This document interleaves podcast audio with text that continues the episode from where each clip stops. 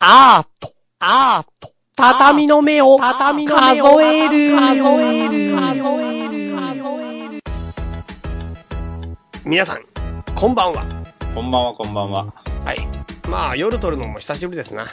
そうね。久しぶりだね。 まあ、なかなか忙しいですね。人生というのは。なんだかんだやることがある。うん。なんか、やることに追われてるっていうのも本当だし、その合間の中でやりたいことをやっていくってなると、やっぱどうしても時間足りないし、体力も足りないですね。うん。なんか、ドラゴンボールが7つ揃ったらの話を、まあ、どっかのラジオでした気がするんだけど、何が欲しいかっていう問題、はんはん。なんかありますかあ、俺うん。健康そうん。うでもさ、それ、俺もそうなんだ。俺ね、無限の体力が欲しいの。ああ、無限の体力ね。うん。寝ないでも平気みたいな。そう、もう無限の体力が欲しいの。それ、マジで欲しいの。しかも、ドラゴンボールじゃなきゃ無理じゃん。まあ無理だ。無限だからね。そう。だからやっぱドラゴンボールの願いに一番ふさわしいって思ってるし、本当に心の底から欲しい な。富や名声じゃない。無限の体力だ。そう、なんか富谷名声ドラゴンボールでもらってもそんな嬉しくないんだよね。あ、確かに。いいこと言ったな、今。ドラゴンボールでもらう。でも、死んだ人生き返らせられるとかもあるけどね。あれさ、死んだ人にとっては迷惑だよな。確かにまたやんのってなるかもしれない。そう、だって死んでた時の状況があるじゃん、その時の。うん。どういう状況かわかんないのに、いきなり蘇らせられたら、もうなんか、もう全て中断じゃん。要するに俺らが今生きてたら、急に呼び出し食らって、その場所からいなくなっちゃうみたいな感じでしょそうだあるね。種事事件だよね、ある種。そ、そっちの世界にいたら。例えば火星にいきなり生き返らされて、うん。いや、お前火星人のたけしだから、生き返したんだよ、みたいな言われ前て。世ね、前世でしょ、自分そうの。そうそやばいよね、それね。う。で、ちょっと今日本だったんだけど、みたいなのなるよね。なるよね、いきなり呼び出し食らったらね。なるなる。俺だからあれは本当生き返らせるってなんか自分の都合だなって思う。まあ、そうだね。本当に。生き返っちゃった後に、保険とかなんかそういうのってどうな、ああ、生命保険。どうなっ ちゃうかな、それ。もらっちゃったとかさ。えもらっちゃったとかもあるじゃん。え、でもどうなんだろうね。てか、あと戸籍とかもどうなんだろうね。死亡届出してさ、戸籍消すでしょ、一回。消す。その後に生き返っちゃった時ってさ、別に誕生したわけじゃないんだからさ、どうすんだろうね引き。継がなきゃいけないじゃん、今までの。だから健康保険もできないから、その、病院行ってもすげえ金かかるし。え、健康保険なんでできないのだってこれ一回死んじゃってるから、もうそその人存在しない人じゃん、だあ、って。てかそうでね、だから戸籍にない子供たちみたいに今そう中国とかで問題になってるけどさ、もう大人でも問題になるってことだよね。戸籍にない大人たちって。ドラゴンボールのもも抱えてる何問の題。何の手当ても受けれないし、うん、警察にほら、あの、職質された時に、うん。あの、なんか、あるでしょ、住所とか持ってるやつって言って見せても、うん。死んでるからね。うん。しかも、あれだよね。あの、年金とかももらえないから、もらえない。そっから長生きとかしちゃったりしたら、そう。もうなんかしかも仕事とかも結構厳しいよね。だってこう空白の期間があるわけだから、死んでない時間、明らかに。住職の説明の時にすげえめんどくさい。 すごいね、もうどうしてたの何してたのって言われていや、何もしてないっすっていうか、寝てましたって言うしかない。寝てましたって言うしかないね。リアルに3年間寝てましたってね。だから、はってなるよね、相手も。そうだよ。やっぱ、生き返らせられたものにとって、ものすごい困難な人生が待ってるよな。そうだよ。へ、下手にしかもさ、その死んでいい成仏してた場合さ、そうそう、俺はそれが一番気がかりなんだよね。また属性やんのみたいな。そうそうそうそう。そういう問題あるよな。うん。あるよ。何の話わかんねえ。わかんねえよ。まあ、とりあえず、歌川くんパリからお疲れさん。あ、お疲れお疲れ。無事に帰ってこれてよかったですな。ねえ、本当だよね。結構大変でした、やっぱ。あーあとね、うんどうなんだろう。なんかね、そ、その、その、まあ、実際さ、その、まさしくその現場にいたわけじゃなくて、うん。その、現場から多分車で15分とかのところうとん、か、うん。多分。で、で、でも逆にその、俺ほら外国人の現地の情報わかんないし、うん。逆に何が起きてるかわかんないから、うんはん、どうだったのか判断のしようがないっちゃしようがないんだよね。果たして何だったんだろうとかってさ、うん。ないそういうの。うん、だから要するに近くにいたから情報がたくさんあるわけじゃないって言えばいいんでしょまあ、あと、ほ逆ら、に遠くにいた方がたくさんの情報がある。あと、まあ、もう、もちろん多分、一方的な情報だけど、うん。フランス語で情報入ってくるし、あ、わだかかるわかる。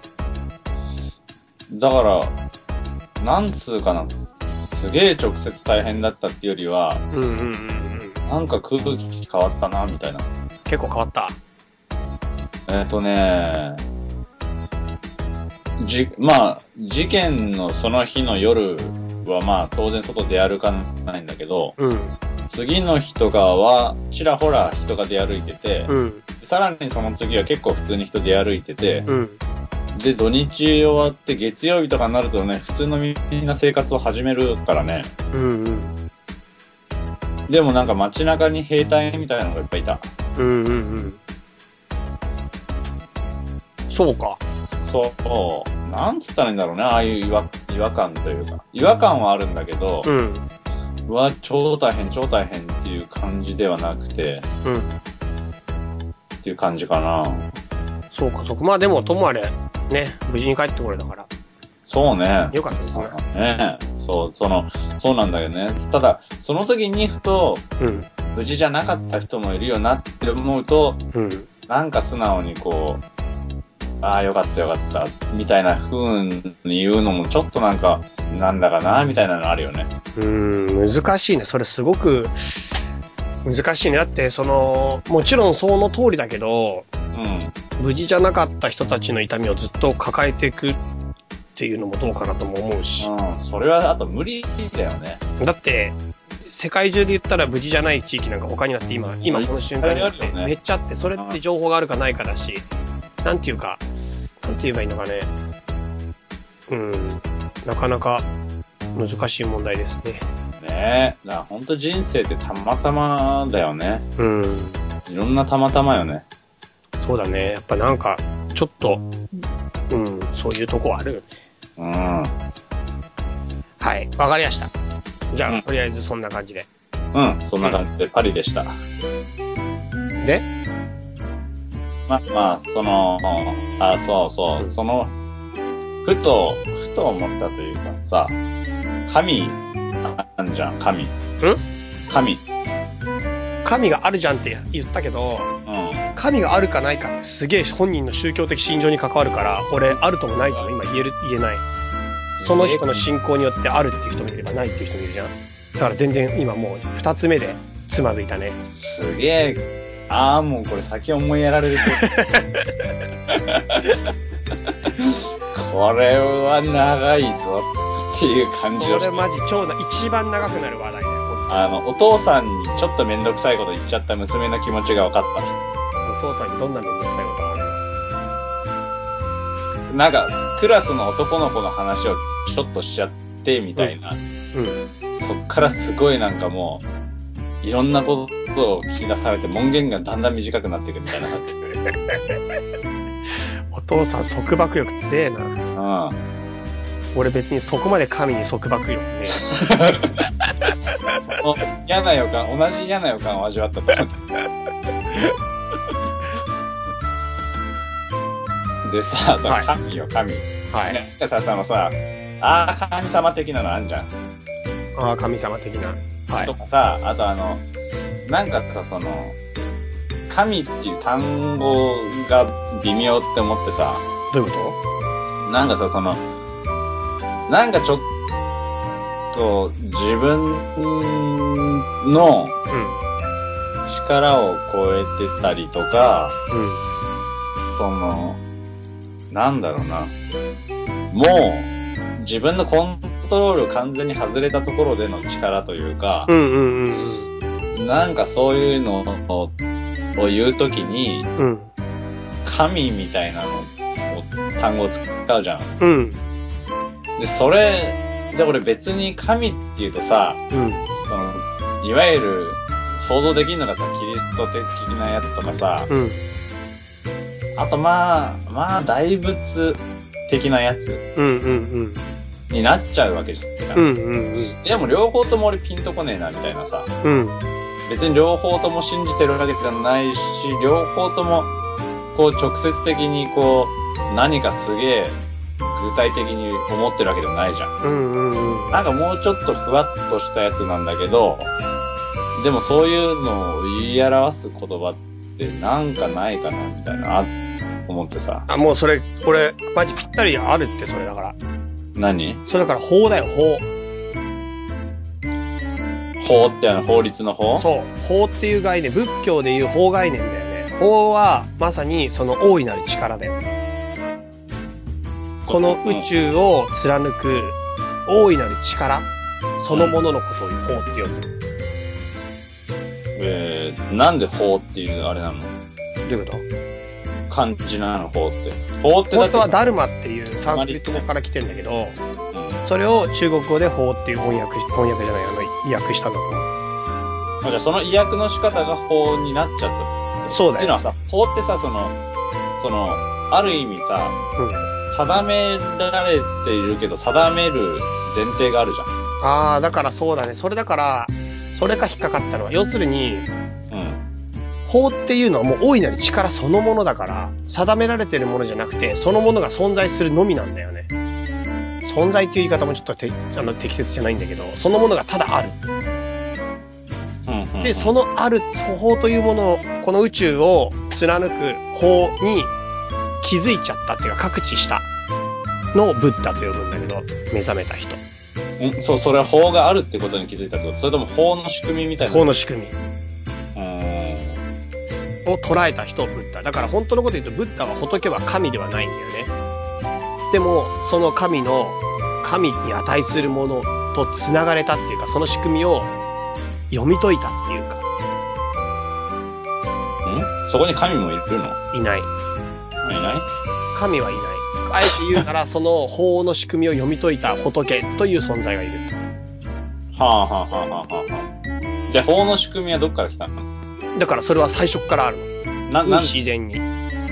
なんか、絶対し、絶対、絶対的なものだから法は、うん。例えば世界を創造した唯一神があって、じゃあこの唯一神は誰から生まれたんですかっていう問題と一緒で、いやだからそうじゃなくて唯一神はもう最初から最後まで絶対的に存在としてあるものだから、うんだから信仰って最後、しょ最終的に信じることじゃんじゃあその信じるって結局何なのって問題の時に、まあ、いわゆる、あの、神を立てる宗教は、その最初の唯一神っていうか、その後は絶対なる力のある神というものを信じなきゃいけないのね。うんうんうん。それに対して仏法は仏教で言うと、仏の読み取ったっていうか、仏の見出した法、宇宙を貫く変、この宇宙に変満する法のリズムっていうものを信じるってこうーんなんかさ、その、その、どこまで行っても、と。うん。絶対っていうところに引っかかっちゃうんだよね。その、絶対っていう前提がなきゃい、しょう、成り立たないよね、そそれ。うです。そうです。絶対っていう前提がないと成り立たない。で、絶対っていう前提が必ずある。つまり絶対が存在しないっていう価値観は、決してそこにはないってことよね。ないと。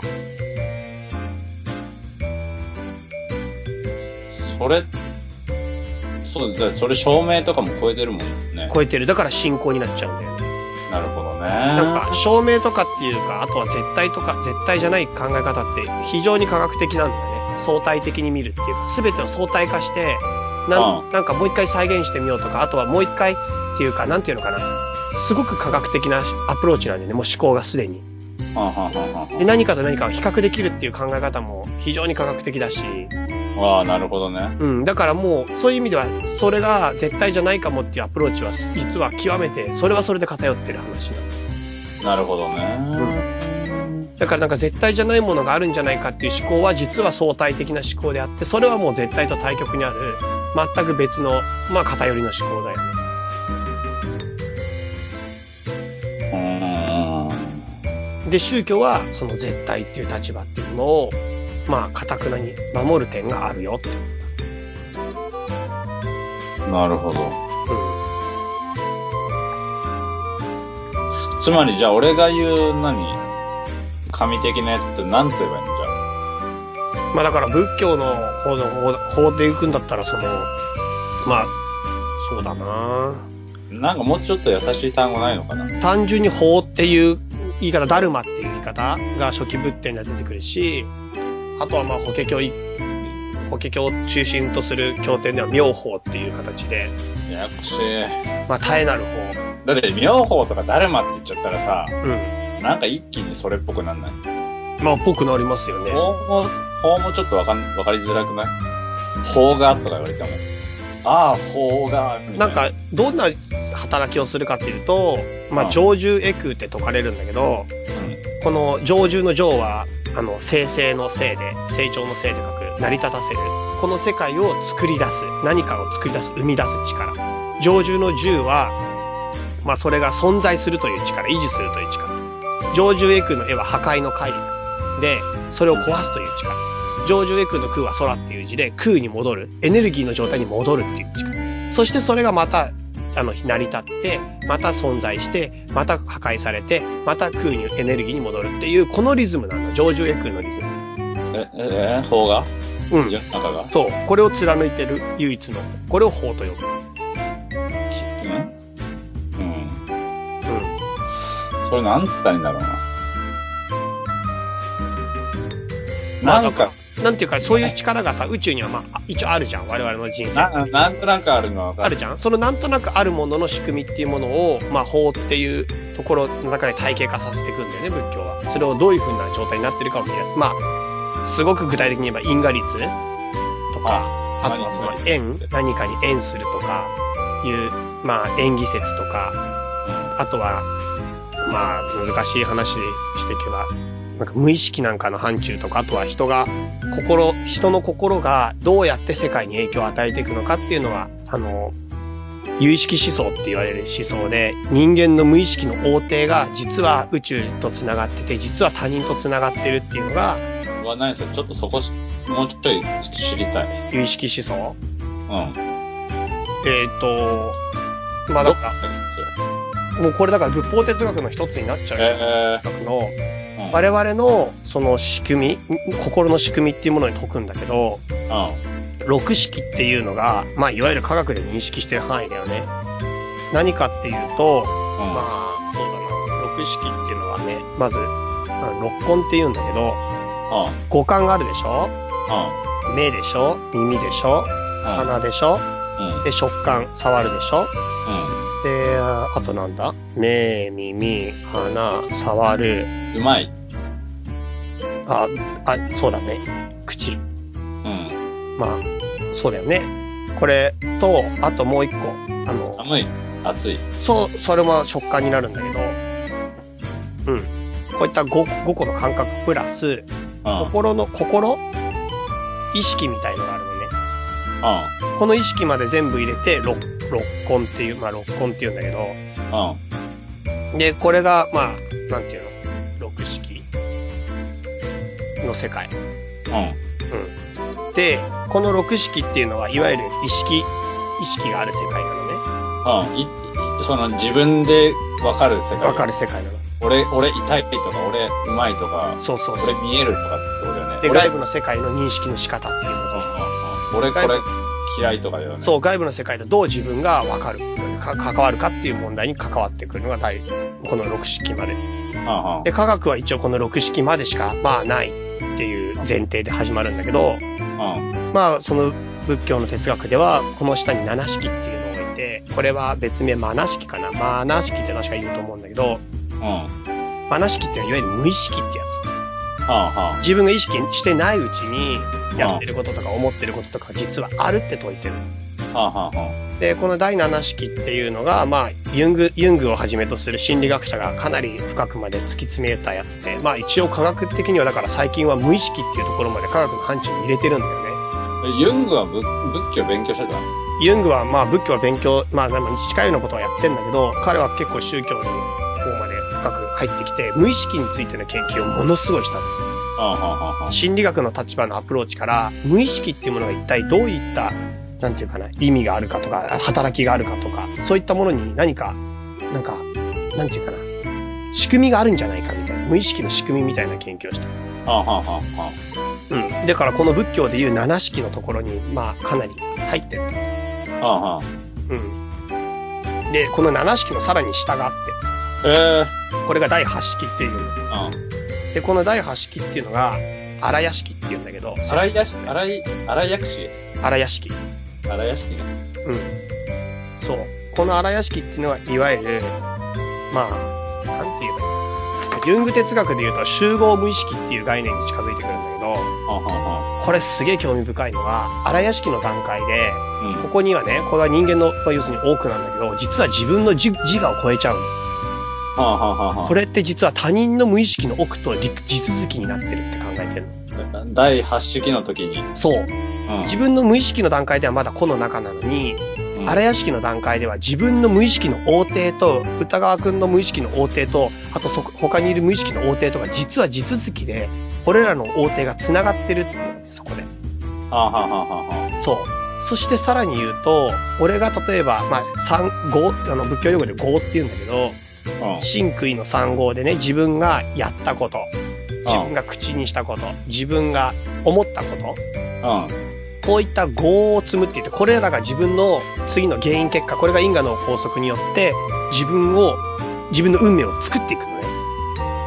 自分がやったこと、言ったこと、思ったことが次の自分を作って、また来世の自分を作ってって、自分を作り、作り、作り、次の自分ってそこまで飛ぶんだ。そう、あの、小さいところから大きいところまでの因果の法則がずっと貫かれてる。さっきの法法によって貫かれてるものだから、うん。それで、この因果律の中での、その、真杭の3号がどこに集溜まるかっていう問題があって、これが第8式に溜まる。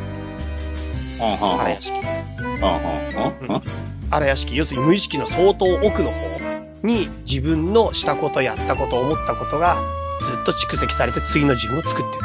次の瞬間からの自分。その荒い屋敷にはさ、んその、自分いないじゃん。い自る。我超えてるんじゃあ、ないそうそうそうそうそう。いる。うん、まあそうでもそこに俺が溜まっちゃうわけ。そう。で、そこにあるものから俺が作られる。あ、じゃあそこは何ドロドロに溶けた、鍋みたいなもん。まあこれも本当に、俺、仏教の超哲学のスペシャリストじゃないから、難しいけど、あえて言ったら、生命というのは宇宙とも実は繋がっていて、もう大宇宙生命とあらゆる万人とあらゆる生命体とって実は繋がっていて、これが大きな海になってる。やべえ、海になってんだ。そう、その海の中からたまたま何かの縁で波になって出てきたのが子っていう存在。俺らの。へだから俺らっていうのは奥下下では全部海になって繋がっていえて、あ、なるほどねこ。れが縁によってたまたま子になってるだ縁って何け。何かの縁して。あの、触れそれ合うもの。そうそうそうそう。だから何かの偶然っていうか縁によって、たまたま波として、生命として出てる。うんうんうんうんでも本当に大大きな生命の単体としては、まあ、また一つなんじゃないかっていうな仮る説でほは。どね。なるほどね。うんで、そこに、おその海に、俺の行ったこととかそうが。そうそう。そしてそそこから俺が形作られてるああ、なるほどね。。だからなんか一般的には六根によって形作られてると考えやすい。例えば俺が見たものによって刺激を受けて、これ頑張ろうって思ったりとか、食べたものによって美味しいと思って元気が出たりとか。それがさらに無意識のレベルでも実はあって、なんかよくアファーメーションとかで、俺はできる、俺はできる、俺はできるとかいうのを無意識に働きかけることによって自分を変えられるとかあるじゃん。うん、それはすげえ知ってる。そう、その奥に第8式の荒屋敷っていうのがあって、これが自分の行い、思ったこと、言ったことっていうものの、もう自分の意識の相当超えたところから自分を、に、を形作っていくって。じゃ、つつまり、六根で感じたやつが一回海に落ちて、もう一回戻ってきて、ってことうん、まあちょっと俺、すっごい具体的な仕組みまではちょっとなかなか説明できないけど、大体そんな感うん、まあそれぞれの解釈でいいかと思うな。じ 結局そうなっちゃう。いやいや、だから、今言ったのが全部だから、あとは具体的にどういうイメージにしていくのかっていうのはもうその人の解釈でイメージしていきゃいいんだけどなるほど、ね。結局自分が縁したものとか思ったこととかによって自分が作られる。要するに因果律が自分の中にあるっていうのが仏教の根本的な話で、要するに宇宙を貫く因果律と自分の中の因果律が全く同じ一つの妙法なんだって説いてるわけだから。うだから、原因結果を自分以外の何かじゃないんだよね。すべては自分自身の中のものも自分と外のものも全部同じものだから、何か絶対者によって形作られたり、何か絶対者によって決められるものじゃなくて、ただ一つの同じ法があるだけであって、その法にのっとって自分がどんなアプローチをしていくかっていう話なんだよ。ん。ああ、そうか。うん。その法の仕組みのまあ、一つの助けとして、その、有意識思想っていう、まあ、第一式、まあ、さらに第九式まで本当はあるんだ、あるという、天九台式は何なの小学以降の話なんだうん。九式九式はさらっあ、と。くしきはちょっとね、もう本当に説明不能。凡夫じゃ説明できないってやつだね。ああ、お父さん長っすぎるやつ。うん、なんかもう安易に説明を、なんか、まあ、なんていうのかな。真理に近づけば近づくほど言語が適さないっていう話になってきちゃう。おリトゲンシュタインみたいになるね。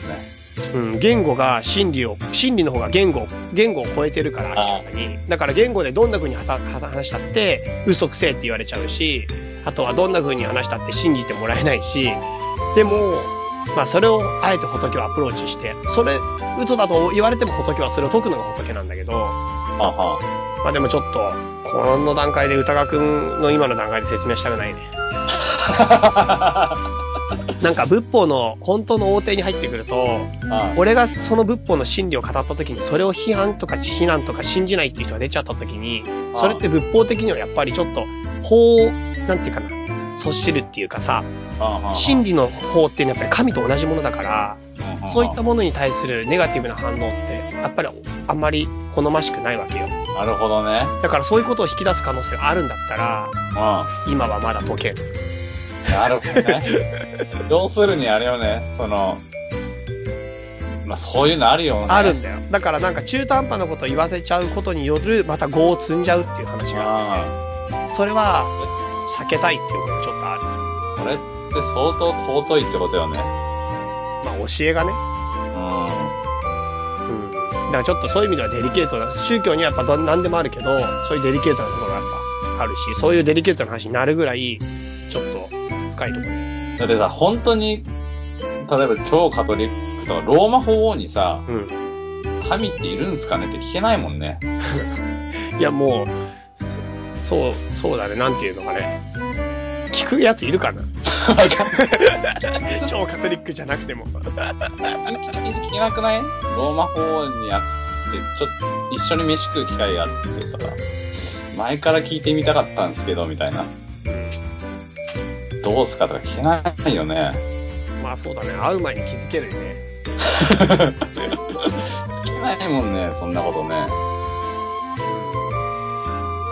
まあそういう話くしき論に、くしき論っていうか有意識思想についてあらあら述べるなるほどね。と。で、何の話なのそれは、それで。っていうのはさ、はい。なんか作品、いや、さっきのちょっと有識論だっけうん。有意識思想ね。有識思想か。うん。いや、俺作品作ってんじゃん。うん。じゃあ俺好きなことやってるじゃん。その好きなものを組み立てて好きなようにとって自分の制作の中でうん。楽しんでるじゃん。うん。ゲームをしてるわけじゃん、自分の中で。うん。で、まあそれ大好きだからそれでいいんだけど、うん。でまあある程度その楽しんできて、うん。その、これ、このゲームと、みたいなのは、出口というか、どう他者と繋がるんだろうみたいなのも思うわけよ。うん。うん。でさ、で、さっきのその有識思想でちょっと食いついたのがさ、その、も、元々の発想というか考え方で言えば、俺って人間じゃうん。ん。で、俺っていう個体の人間が、うん。えっ、と、好きなことやってる以上、大きい枠で見れば、人間がやってることになるから、別に自分個人のことを突き詰めていっても、うん。うん。結局のところ、他の人の、他の人と語のことを語ってることにならないかなと思ってたのはあるのね。うん。うん。うん。自分を超突き詰めていったら、結局のところ、人のを語ることになる。うん。で、その人を語ることになれば別に他の人と繋がっていることになるっていうかさ、うん。っていう風には思ってたんだけどさ、その、 で、まあ、まあそれでいいかなというか、うん。まあまあ結局そういうつながり方をすれば自分の超好きなことをやってていいの、それを表現してるだけでいいかな、みたいなのを思ってたんだけど、うん。ただなんとなくその、ここのところというか、うん。その、好きなものを作るっていうのはもちろん大前提で自分がしんこれが好きでこれが楽しくてこれがやりたいって信じてるものをやるのは大前提で、うん。ただ、今それができてる俺っていうのは、その、その、その例の大いなる力的なやつが、うん。うん。またま俺を、にチャンスをくれたのよ。うん。その、例えば、リアルに俺の周りの人たちだったり、うん例えば俺を応援してくれない俺の知り合いって俺知らないのね。うん。みんな応援ししてくれるというか、うん。だったり、いろんな人と出会える。で、その出会った人が助けを差し伸べてくれるチャンスだったり、うん。自分がたまたまこうして、こうやって写真を、で何かを作れるっていううん。チャンスで、そのチャンスっていうものがあるからこそ、支えられてる、おこがましいけど才能というかさ、その、うん。天才的な才能とかじゃなくて、そのチャンスによって支えられてる才能、ものを作ることができるという才能というかさ、うん。条件というかさ、うん。続けられるみたいなことだよね。そうそうそうそう、んものを作る、ものを作るという特性が与えられてるっていうさ、うん。こうん。とがあるわけじゃん。うん。何かの力によって。うん。プラス、他の人たちと出会い、出会い、なんかちょっとな、三つを見てになってきたな。うん。うん。そんでね、で、だからさ、それを、それって結局まだ今の段階だと、うん。チャンスもらってるだけとか、その力を与えられてただけだかうん。ら、もうちょっと還元をしていかなきゃいけないんだろうなと思ったの。うん。そうやって、スペシャルな特権を与えてもらって、与えてもらったまま自分の好きなものを作り続けるうん。んだけど、それを独り占めしてる状態じゃ良くなくて、うん。もうちょっと世の中っていうものに、っていうかさ、そういうのに戻していかなきゃいけないんだろうなうん。うん。うん。っていうのを思ったんだよね。俺今超独り占めしてるなっていうかさ。うん。で、そその、じゃあ、その返すべきものとか、うん。どういうふうに還元していくのかっていうのは、直接社会的なメッセージを載せるとか、うん。あの、人、直接人に役に立つとか、じゃなくて全然いいと思ってて、うん。でもその返していく先って一体何なんだろうかとかさ、その、何から俺はそのチャンスを与えられてるんだろうかみたいなさ、うん。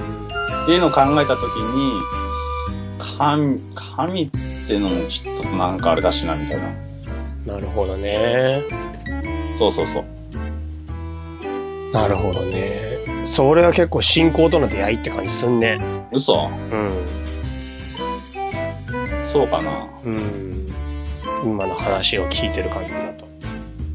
うん、結局なんか、うん、なんて言えばいいのかわかんないけど、その、大いなるものとどう向き合う自分の立場を取るかっていうのが信仰の問題だと思うんだけど、うん。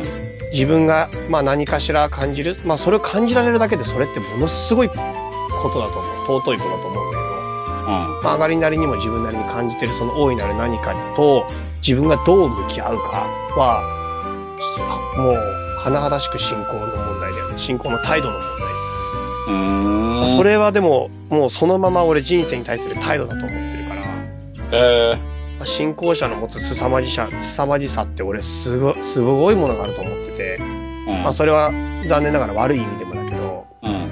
うん、でもやっぱり人が生きる凄まじさっていうものをね、やっぱ信仰者が見せ見せる見せてくれると思うんだよね。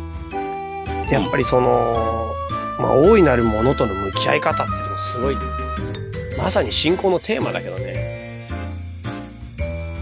なんだろうな。なんか俺ただちょっと独り占めしててずるいなって思ったんだよね、俺自う分。ん。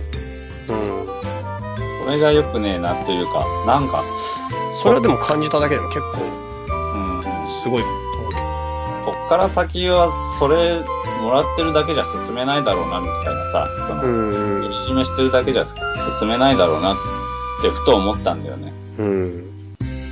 今までは良かったかもしれない。なんかよくだからアーティストの人とかも募金とかね、まあ俗、俗っぽいやり方だったらあるじゃん。うん。その売り上げの中のかなり募金してる人とかも聞くし。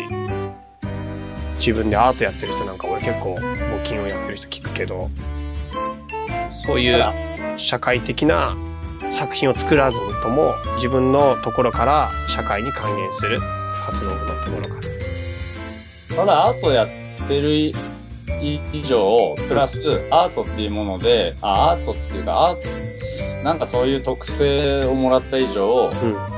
やっぱその流れで戻してきたいんだよね。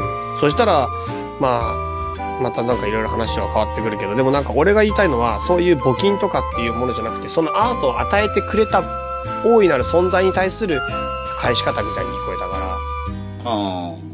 まあ要するに世の中全てに感謝する、この思いをどう表現すればいいかみたいな問題に聞こえたんだよね。そこまで俺いい人じゃねえよ。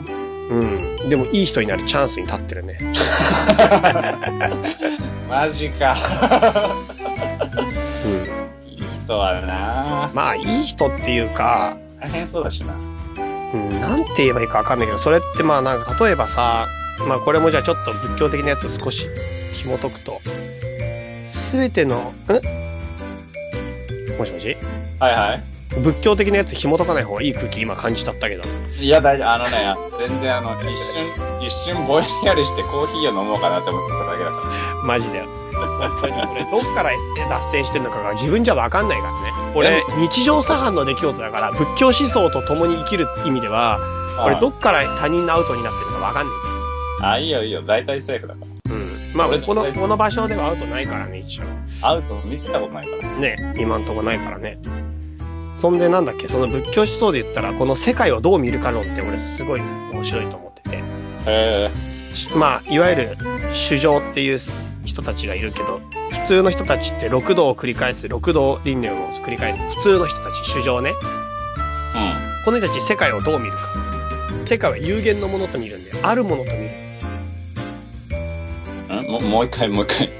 六六道輪廻を繰り返す六道の主情は、うん地獄が鬼畜生、修羅人天の六道の主情は、世界をあるものと見る。言うと見る。存在するっていうことそう。世界は存在すると見てうん。うんうんうんうん。る。で、これが面白いのは、もし、ここにだから、今、俺目の前に電池があるけど、電池が存在するからこの電池が欲しいと思うし、お金というものが存在すると思ってるからお金が欲しいと思うし、うんうん。で、お金という価値が絶対的なものとしてあると信じるからそれが欲しいし、だから世界の見え方が全部あると思ってるの。うんうんうんうんうんうん。だから、世界はあるものだ。だから、その存在に対する所有欲が生まれる。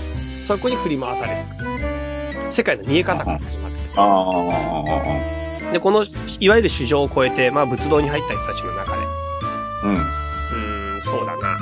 まあ、二乗と言われる人たちなんだけど、まあ、いわゆる仏道修行の道に入った人たち。属性を超えた奴ら。あこいつらは世界をどう見るか。世界があるとは見ない。へえ。これが、俺が駐車場で感じてる、世界を空と見る。おう。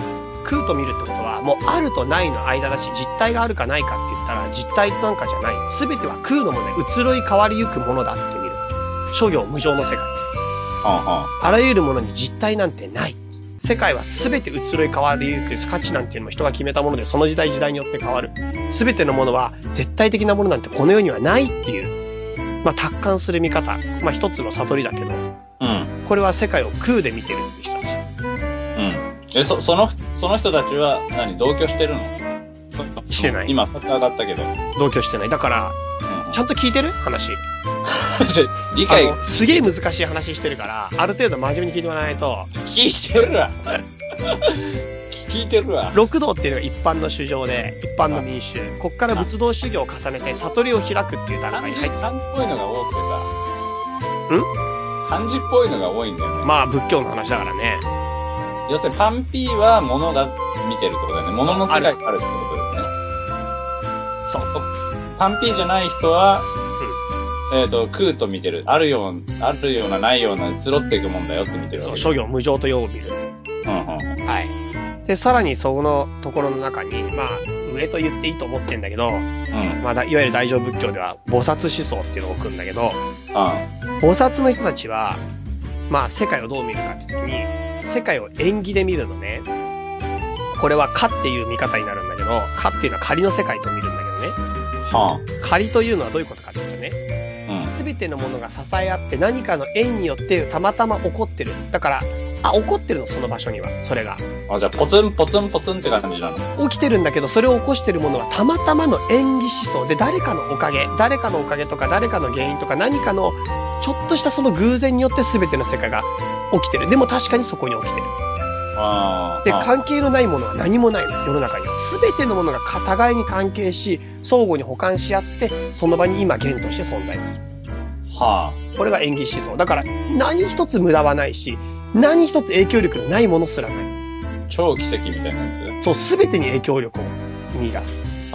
歌楽の芸術にも、すべての、俺の、ただ今手を振り上げた、これだけにも意味がある。バババタフライエフェクトって知ってるああ、知ってる知ってる。そう。あの、アアマゾンとかのとかね、バタフライが1羽飛んだ、その風の振動が、その地球の裏側に影響を与えてるみたいな。うんうんうん。ああいうのが演技思想、あ演技説。うん。うん。そんなような世界の見え方があるんですよ。あ今なんでその話したんだっけあ。いや、世界の見え方がいっぱいあるってよって話じゃなかったっけそうだっけまあじゃあそんな話だよ。うわ、すげえ、なんかあれだね。 打ち切りになったね、これ。いや、俺なんでその話しようと思ったのか、全然今思い出せなくなっちゃった。説明が途中で入り組みすぎて。いじゃあ、思い出して。や、もう、う。思い出してよ。ちょっとでもあれだね。まあでも最終的に仏はじゃあどう見るかって問題になってくるんだけど、今まだ仏まで来てない。来てない。最終的なほ仏って。で、これまた言うとね、またあーって思っちゃうからね。すげえ言いたくないんだけど、なんだよ。仏は世界を中道で見るって言われてるんだうけど、偏らない見方をん。うん。する。つまり正確に正しく世界を、まあ、静止眼で見ることができる。これを中道と呼ぶんだけど、これがだからあるにも空にも毛にもた偏らずに、正しく静止眼で世界を見通すことができるっていうのは仏眼ってやつなのね。正しくって言った場合の正しくってだからそれ、れを疑っちゃうから、もう説明のしようがない。あだかなら定義できないんだもん、それ。超むずくないそれ。超むずいよ。正しさの定義は我々にはできなそれ超むずいね。い。そう。それがでも仏の仏言、仏が持ってるマナコの世界の見え方。だからよく中道中道って言葉で使うけど、それって実はここら辺が出どころで、うん。あと、般若思想っていうのは、あ般若教の思想は空を解いて、まあ、経典としては非常に尊い経典だけど、まあ、仏法の、だからその、なんていうかな、妙法を各自した仏のレベルから見たときには、実は空に偏ってるって考え方になっちゃなるほどなう。まあ、般若教自体の中にも空に偏ることは否定されてるから、そもそもね。だから、まあそういう意味では、空に偏るっていうのもすごくあり得るから、でも、いわゆる仏教の、仏諸行無常が仏教だとか思ってる人たちは、空に偏ってるから、それはそれで世界の見え方の静止眼ではないっていう考なるほどね。え。うん。まあ難しいけどさ、でもやっぱそう言われてみると考えるとこっていっぱい出てくるわけじゃん。世界の見え方とか考え方が変わってくるわけじゃん。うん。それって普通に自分が人生で生きてたら、絶対に思いつけないから、そんな話。一人じゃ。だから仏教思想とか宗教思想って、極めて示唆的だし、自分の人生に価値がある。なるほどね。もうありえないぐらい深いから、それって俺一人で一生かけてもそんな想像できないもん。多分誰でも。よくさ、中学生ぐらいの時にさ、その、目つぶっても世界はあるのかとかさ、うん考えるじゃん。いや、よくじゃないけど、それもそれで。そう。パッと開けた瞬間にすごい急いで開けたらない世界になってんじゃないかとかさ。まあ、ないけど、うん。あとあの、この世界って本当にあるのかみたいな悩んだりしなあるあるあるある。それはあるね。いでもそれの進んでる版ってことでしょそう、だからそういう中でも、でも今みたいな観点みたいのってやっぱり個人じゃなかなか持ちにくいと思うんだよね。まあ、そこまでは考えられないね。そう、だからそういったでも観点があるかもって提供を受けるだけでも、もう深さが全然違うから、世界の見え方とか考え方とか捉え方の。うんうん。だから俺、そまあ、特にまあ仏教思想の考える哲学とかっていうのは人生にダイレクトに影響があると思うし、あとやっぱそれ学ぶ中で得るものが俺はあるんだよね。なるほど。で、あとはそれにのっとって、そのリズムがあるのならば、もうそれを明確に使い切って、実際に生きていきたいなるほどね。ってとこになっうんうんてうん。る。俺、なんでこの話になったかが結構重要だった気がすんだよね。うん。なんでだっけな。わかんない。なんでかわかんないけど、たまたま蓋開けちゃったって感じだね、歌川くんが。いや、世界の見え方がいくつかあるの前に、その先にもうちょっと何かあった気がするんだよね。それを説明した後にもうちょっと何かが出てくるような気がしたんだよね。うん。なんだっけね。まあ、ちょっと話としてはもう、ありえないぐらい仏教界になっちゃったけど、今。50分だよ、50分。え、もう何そんな話してるわけそう。もうだから俺もう、これ本当にだって、こんなに短時間で話す話じゃないもん。だってもう、ほとり、仏の説法で言ったら、もう、何、何年かけるやつだもん。あ、そうなんだ。そうだよ。それをダイジェダイジェストスー版。パーダイジェストだよ。だから、誤解されるところも多分今の話だといっぱいあるし、で、誤解されることは本意じゃないし、極めて私もデリケートな立場に今立ってる。そうなん仏教上。だ。そうね。 じゃあ、ここら辺でなんとなくお茶濁し濁してみる まあ、あと歌川が聞きたいことがあるなら、俺にできることは何でも話すし、なんならやっぱり一つの、そういう意味では、なんていうのかな、刺激として捉えてもらう分でも、今の段階では構わん。あ構わん。というのはやっぱり、得るものはあるはずだと思ってるからね。あ、あうあ。ん。だからまあ、そんな感じで、なんか大いなる力っていうことで、まあ、そんな哲学があるよって話だな。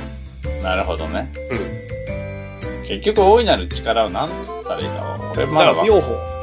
妙法ってだってなんか一気になんかさ、それっぽいっていうからさ、でも、それっぽい言葉しか原稿ないよね。なんでかっていうと、それを、それを扱ってるのが宗教だけだから。そっか。だからもう、そういう意味ではそれしかないし、もしここで新しい言葉作っちゃったら、新しい宗教と一緒だし。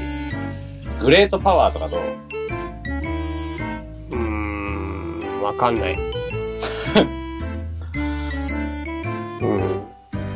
なんか、もしかしたらもうそれ、妙法の役で使われてるかもしんないみたい。そんな役やだな。うん。そうだね。って思うけどね。なんか妙法で言ったら俺だからトルコでさ、うん。お前が信じてるのは何かって言われて、ほんほんほん。ほん俺すげえ悩んじゃって自分が信じてること。ほんほトんルコ語でなかなか、まあ、要するに考え方としてないから、ほん。うん。それで俺もう苦し紛れに言ったのが、うん。まあ、妙法なんだよね、実は。うん妙法って言い方したの。うん、あの、トルコ語でミスティックカーヌーンって言うんだそれを英語に訳すと何になるけど、うん、だからミスティックロー。ミスティックって、ミステリー的なやつうん、妙、そう、奇妙の妙ってそうう。、うミん。スティック、ミスティックローって英語で言うと、それをトルコ語でミスティックカーヌーンって言って、なるほど。うん。でも俺その時に、まあ、アッラーを信仰する友達が握手を求めてきて、えー、それなら俺と一緒だって言ったんだよえー、そうなんだ俺。すげえ分かり合えたと思った。彼らが解くアッラーの概念ってすげえ法概念に確かに近い。人格心じゃないんだよね、アッラーって実は。絶対心だよ。英訳っぽいよね。そうそう、人格心じゃない以上、法の概念に実はアッラーって近いから絶対者なんだけど、ほんまあ、人格も持ってるけど、でも法の概念にはかなり近いんだよね。だから俺がミスティックカーヌンって時に握手を持ってきた、求めてきた彼と、信仰は互いと感じてるものは一緒だって思った。うん。なるほどね。そう。その時になんかね、信仰者がわ、信仰者同士の分かり合える、あの感じ結構良うかっん。た。うん。うん。そうか、そうか。俺は俺のやり方でお前の幸せを祈る。なるほどね。お互いね、そんな感じだよね。まあ、祈りは必ず叶うっていうのも、そのだから第8式のお妙法、あのー、有意識思想でいうさ、腹屋敷まで解いてしまえば、自分の意識が他人に影響を与えないわけないんだから。ああ、そ、そこの、そこで言ったらってことそう。もうそれによって祈りのリズムのメカニズムを明かされ始めるんだよね。う。なるほど。うん。究極的にはもう全ての自分の中での力っていうものがこの世界に影響を与えることができてくる。だから宇宙と自分を貫く唯一の法っていうものがそこにあるっていう前提でいくと、全ての力を自分の中から発信できる。それがまあ1年3000の訪問っていうやつに今度なってるんだけど。じゃあ、あんまり、これ、戻すこととか意識しなくていいのかなうん、だからもう本当にざっくり言えば、歌川くんが本気でその人生を生きて、自分自身に生きる、その本気の生命の生き様が刻まれて、それが他人に本気の命っていうのをつなげる。うん。だから歌川が歌川として本気で生きるってこと以上のインパクトはないかもしれない。そうよね。うん。取ってつけてもしょうがないもんね。そうそうそうそうそう。結局生き様だから、もう自分が何を生き様として本気で、なんていうか刻むかっていうことだし、それって意識だろうが無意識だろうが影響を与えないわけないですよっていうのがさっき言った仏法哲学。なるほどななるほどね。そう。まあちょっとな、もうあまりにも話が来ちゃってるから、55分経ってるから、一旦終わりにしよう。あわかった。はい。なんかもしお問い合わせあれば。まあでもちょっとこの程度のやつも答えたくねえな、答えたくねえっていうか、ちょっと俺想像以上に深いこと言っちゃってるから、ちょっとビビってるよ。想定以上、俺原稿何も用意してないけど、今ちょっと想定以上に口を滑らしたぐらいの勢いがある今。何も見ずに言ってるからね。ちょっとなんかどこまで、なんていうか微妙なニュアンスの違いとか、なんかあとちょっと実はこうとか言われちゃうと、ちょっとなんか、あ、そまあ、なそれあるでしょ、だって。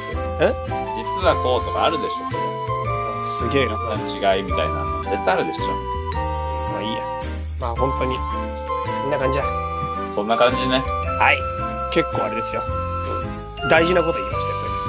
は以上。フリートークのコーナーでした。ーい。フリートークか。フリー、フリーになるためのトーク。人生をフリーに生きるためのトークのコーナはーい。ー。はい。はい。では、エンディング。はいはいはいはい。はい、ということでですね、もう今日はちょっとね、本当はね、本編用意してたんだよね。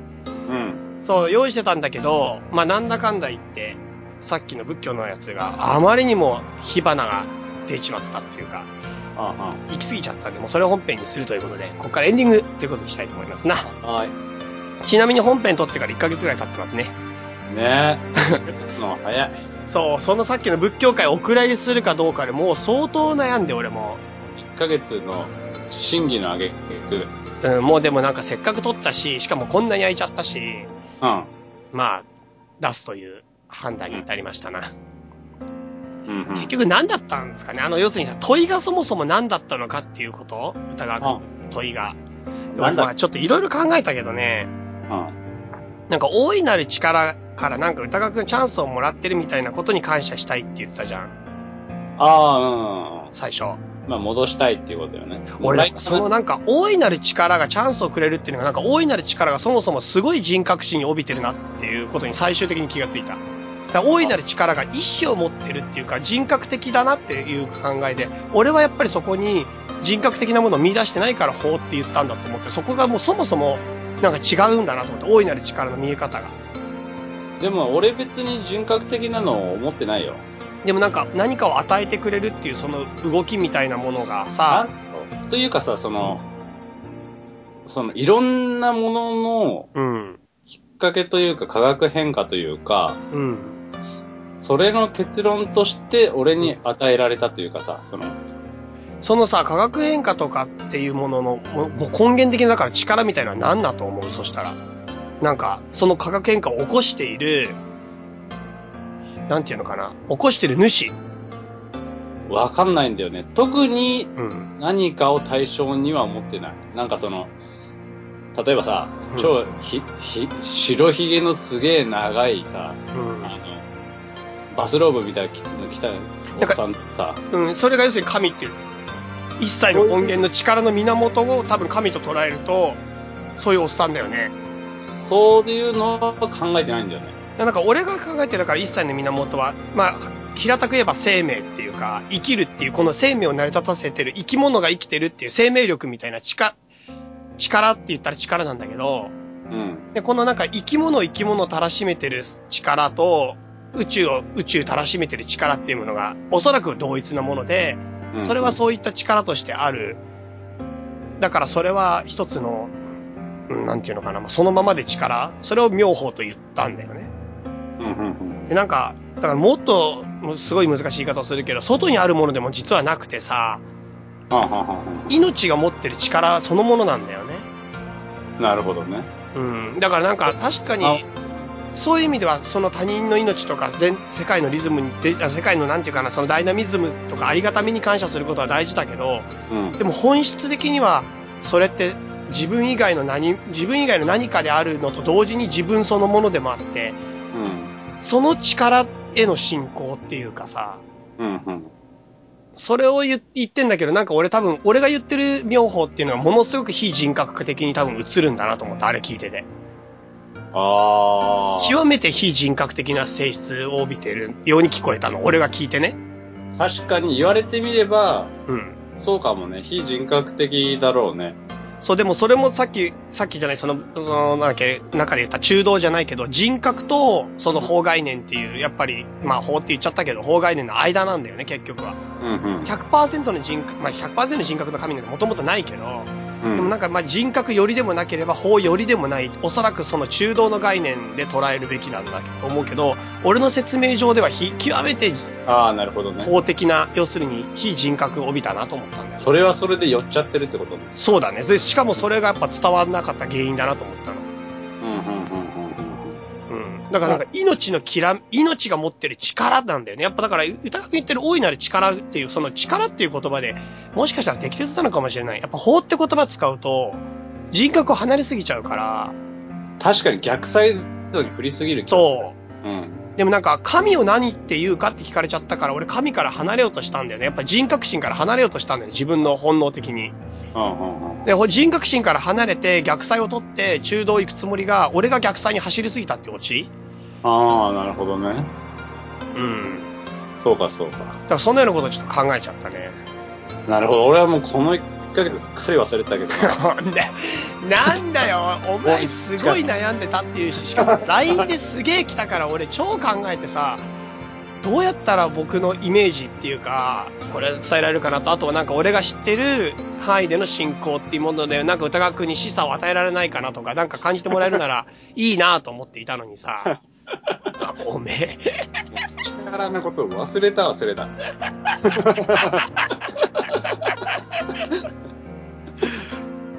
まあそんなことをとりあえず思いましたよ、私。なるほどね。うん。そうかそうか。はい。まあじゃあとりあえず、この話はいいですか、こんな感じで。うん、いい。あの、うんいいんじゃない何回も聞いたら、なんか、わかるっていうか、何回も聞いたらなんか味出てくるだろう。そうだね。だからなんかちょっと偏りがところどころあるし、全然正確な表現じゃないことも多いんだけど、でもね、なんかやっぱり、普通に生きてたらそんなに考えないこととしては、まあチャンスとしてはいいのかな。畳の的には非日常をうん。そうね。見出すっていう意図としては。うん。まあそういう意味でそうだ、確か最後の世界の見え方論を言ったんだよね。俺は一一般の六道の衆生と二乗ああ、の言ってた。人と菩薩が世界をどう見るかって。うんうやんっ。ぱ世界の見え方が変わるってことがすごい人生観に関係があってさ。ああ。それが、多分悟りな、悟りともすごい関係があると思うのね。はんはん。やっぱそういう意味では世界の見え方を一つ、なんていうかな、提案を受けるっていうこと自体でも、まあまあ、それなりにいいんじゃないかなとは思うよ。そうね。なんかさ、その世界の見え方って、うん。割といっぱいあんだなって知ることってすげえいいことじゃん。すごいいいことだし、あとやっぱ自分がすごく世界の見え方を本当に偏ってんだよね。毎回毎回だけそうど。そうそうそう。どんなあ人でも俺ってこう、この、俺ってここで見てたんだ、みたいなさ、自分の見てる立場、立ち位置がわかるってさ、そう。なんかいいよね。そう、でもね、本当に俺も毎回自分に落胆するぐらい硬いっていうか、うんうん。ない、そういうの。なんか落胆するんだよね、自分に。本当に。その色眼鏡で見てるっていうのに気づいちゃった時にさ。うん。なんか、うわー、その方法で見るっていう手もあったんだみたいなのに気づくとすげえびっくりする。あ、すごいびっくりする。嬉しさとともに、なんていうのかな。なんか、なんていうのかな。自分の狭さ、小ささみたいなのを思い知らされちゃうっていうか、うんうんう。なんんか苦しくなっちゃう、俺は。へえ。囚われてるっていう、思っ、囚われてたとか、囚われてるとか。あと違う世界の見え方を提案を受けたのに無視しちゃう自分とかいないあー俺な、俺割と影響受けやすいからな。まあ俺結構こだわっちゃうし、あとやっぱ考えてきたっていう自負があっちゃったりすると、うん。すごくやっぱり受け入れられなくなっちゃったりする時あって、そういう自分ってすごい小さくてさ、あ確かに。悩んじゃうよね。なんか俺がさ、その、ワクワクするのってさ、うん。うん。なんかそれがすげえ、ほんと冒険みたいだなって思うんだよね。その、うん。自分が例えば本読んでて、うん。この本でこういう風な世界の見え方というのをうん。示していて、うあ、ん俺が見ていた世界ってこの本の中ではこういう風な立場なんだってわ自分の立ち位置がなんとなくわかる。で、うんじゃあこっちの立ち位置だったらどういう風に見えるんだろうって理解していく感じがすげえスリリングというかさ、でもなんかすごい、それって本当にアートに担わされてる話だよね、きっと。そうかな。哲学も俺結構そうだなと思う。なんか俺もうはっきり言って哲学もアートもそんなに変わんないと思ってる。ああ、確かに。うん。うん。結局は、結局は元は同じだと思う。でも俺そこと宗教ってやっぱ一線を画してると思ってるのは、宗教って実、あくまで実践なんだよね。うーん。もっとリアルなんだよね。もうだから、刑事上っていうかその脳内の話じゃないんだよね。えどういうこと生めかしいぐらいリアルな実践なんだよね、宗教行為って。なんか宗教が実践っていうのが、俺あんまピンとこないんだよね。なんかやっぱ信仰者ってやっぱりもう、何か行動が絶対伴ってるから、うーん。現実なんだよね、宗教って。本当の現実と向き合うことなんだよね。だからなんかやっぱり俺は、アートや、なんていうかな、哲学ってそこら辺は一緒の立場に正直俺は見えるけど、うん。宗教ってなんかもっと、なんか、なんていうのか際どいんだよね、俺にとっては。その感じって、俺あんまうん。実感湧かないよね。ピンとこないというか。俺にとってリアルじゃない感覚だもんね。うんうんうん、そうかもしれ黒さというか、ない。中、中のぞいたらすごいことになってるみたいなさ。うん。そうだね。まあじゃあ、とりあえずその話もそのうちしましょうかね。うん。まあでも、そうだな、ちょっと宗教の話しばらくしたくねえな、 もう。しましょうかねとか言いながら。結構もう、お腹いっぱいになったよ、今回。なんか、求められてないのに話すのもあれだしな。まあじゃあ、なんかそういう雰囲気で出てきたら話そう。そうだな。うんまた話しましょう。はい、じゃあちょっとメールの紹介最後させてください。はいはい。えっ、とね、ちょっと、一個どうしても紹介したいメールがあります。はいはい。歌川さん、チャイさんへ。はい。圧倒的おはようございます。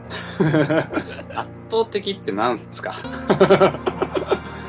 圧倒的じゃないおはようございますってどういう状況なのおはようみたいな感じで。おはよう、行ってきま昼す。ぐらいに起きた時昼ぐらいに起きたら圧倒的おはようございますじゃないのいやもう昼でおはようって言うやつは圧倒的だろ。そっか。だってもじゃあ う、、テンション高えな。赤いでしょ。歌川さん、猫思いなのかそうでないのか理解に苦しむ回でありましたが、歌川さんやなぁ、歌川さんやなぁといった様子で安心しました。はい。チャイさんへ。関西電力が主催する関電コラボアート2015で、風車ダイナモ最優秀賞をいただきましたっていう風車ダイナモさんから、おお素晴らしいね。すごくないいや、すごい、すごい。すごいけど、すごいけど、今ふと気づいたのが、うん。俺には猫のそう 話そうって、そうそう、よく気づ俺いに言ってないってことよね、それた。。よく気づいた。俺には言ってないよね、それ。 俺だからおめでとうとかさ、その、なんか言う必要ないのかな、これ。いやー今、本当によく気づいたな。俺はね、文面で見てる から、完璧わかるんだけど。俺には関係ない 話ですけども、 最優秀賞になりましたと。そう。風車ダイナモはもうね、ほんと畳の目の最初っからね、メールすっごいくれて、はい。あの、ボールペンのね、もうアート、はいはいアートでさ、ずっとネットで上げてたボールペンが、アートが、なんと畳の目をきっかけに、きっかけじゃない。崖に。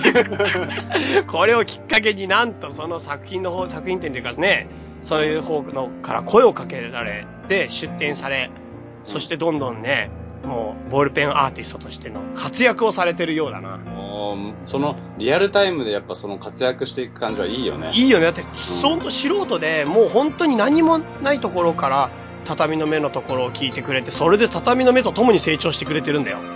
俺らそんな成長 してる。俺ら変わんねえな俺に匹敵するダイナモが勝手に成功してるだけなのにな。向こうは向こうで頑張ってるだけだよ。そうそうそう。俺ら、俺ら何はい。絵を描いていても何もなら、何にもならないな私が描いていてもせ何にも世界は変わらないななど、つんけんな思いをしていた時に、チャイさんが絵に触れたこともあり、衝動と意味を持てるようになり、続けていてよかったです。ではまはた次回放送を楽しみにさせていただきたいと思います。ってきてますよ。よかったな。よか、よかったね。ね本当だにからでも。最後まで無関係。そう。俺、その、チャイさんが行ったので、あの、A に向き合って、優勝したと。俺は猫でも考えてるわと。歌川がアーティストなのにな、本当は。猫の世話でもしてればいいんですよと。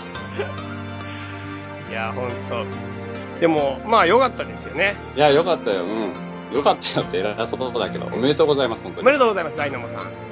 ダイナモさんはね、本当に、本当に、すごい応援してくださってるのが、もう、ひしひしと伝わるし、もう、最初期の方にものすごいメールをね、し一生懸命送ってくれたからね。うん。そうですね。でマジ、俺らの悪いとこがさ、うん。 メールが少ないとかさ、送ってくれって言っときながら、あんま読んでないよね。そうそうそうそう。いや、でもね、いや、違う違う。途中までは全部読み切ったよ。あ、 そうなんだ。そう、でもその後来たやつが、うんちょっと今はもう扱えてないな。でも途中まで全部読み切ったよ、マジで。そっか。あとね、でもちょっとは、もっと悪いのは、うん。ボツが多すぎて、読んだのか読んでないのか分かんなくなってる。確かに、あの、ボツ、ボツ、ボツのあれではいっぱい読んでるんだよ、ね。ボツのやつでは多分結構ほぼ読んでんだけど、どれをボツにしたかもう分かんなくなっちゃって、うん。申し訳ないけどね、もうね、分かんなくなってる、自分らでも。読んだのか読んでないのか。一応読んではいるってことだよね。一応俺らの中では読み合ってるってことでいうことです。そうね。はい。まあそんな感じですかね。他にもちょっといくつか紹介したメールあったんですが、はい。まあでもちょっとまた次回にしますか、じゃあこれは。うんうんこんな感じです。うん。はいはいははい。なんかじゃあ最後、歌川さんからありますかい。あ、俺からうん。なんかあったっけってね。なんかあった気がするんだけどさ、うん。なんかあった時にはもう忘れてるよね。 じゃあ、忘れてるということでいいですかえ、ちょっと待って、なんか、なんかちょっと喋りたいよ。あ、そうでしょだからなんか最後についでにと思ったけどね。まあメモ見てみる。ちなみに、あかりさんという方がね、うん。すごくいっぱい、もう文字起こしをほぼ全ての回やってくださってすごいよね。大丈夫なのかなそんな文字起こししてて。る。いやー、本当にいろんな意味で複雑だよ。だよね。うん。なんか、そう。でも本当にありがたいから、まあ、ちょっとちょくちょくまた文字起こししていただいたのをアップしていこうとは思います。俺思い出した。どうでしたこの話長くなるわ。じゃあ、次回に回しましょう。 というわけですね。はい。まあ、近々収録するということで。はいはいはいはあい。はい。はい。じゃあ、えっ、とですね、皆さんお元気で。あ、そうだ、メールアドレスだけ最後に言っておきましょはい。う。えっ、とね、確か歌川チャイだったよね。あ多分 そう。はい。たし、多分歌川チャイ、アットマーク gmail.com ですと。ちょっとわかんないから、もし心配な人は、あのー ホームページとかちょっと見てくだ さい。はい。遅れ、帰ってきちゃった場合ね。はい。すいません。歌川チャイだと思います。はい。というわけで、えっ、とまた、近々。あの、僕ちょっと仕事一段落したんでね。まあは近々撮れるかと思います。い。はーぜひぜひ、また、よろしくお願いします。い。だーす。はい。では皆さんお元気で、さよなら。あ、さよなら。この番組はバックパッカーを応援するたびたびプロジェクトの提供でお送りしたんだからね。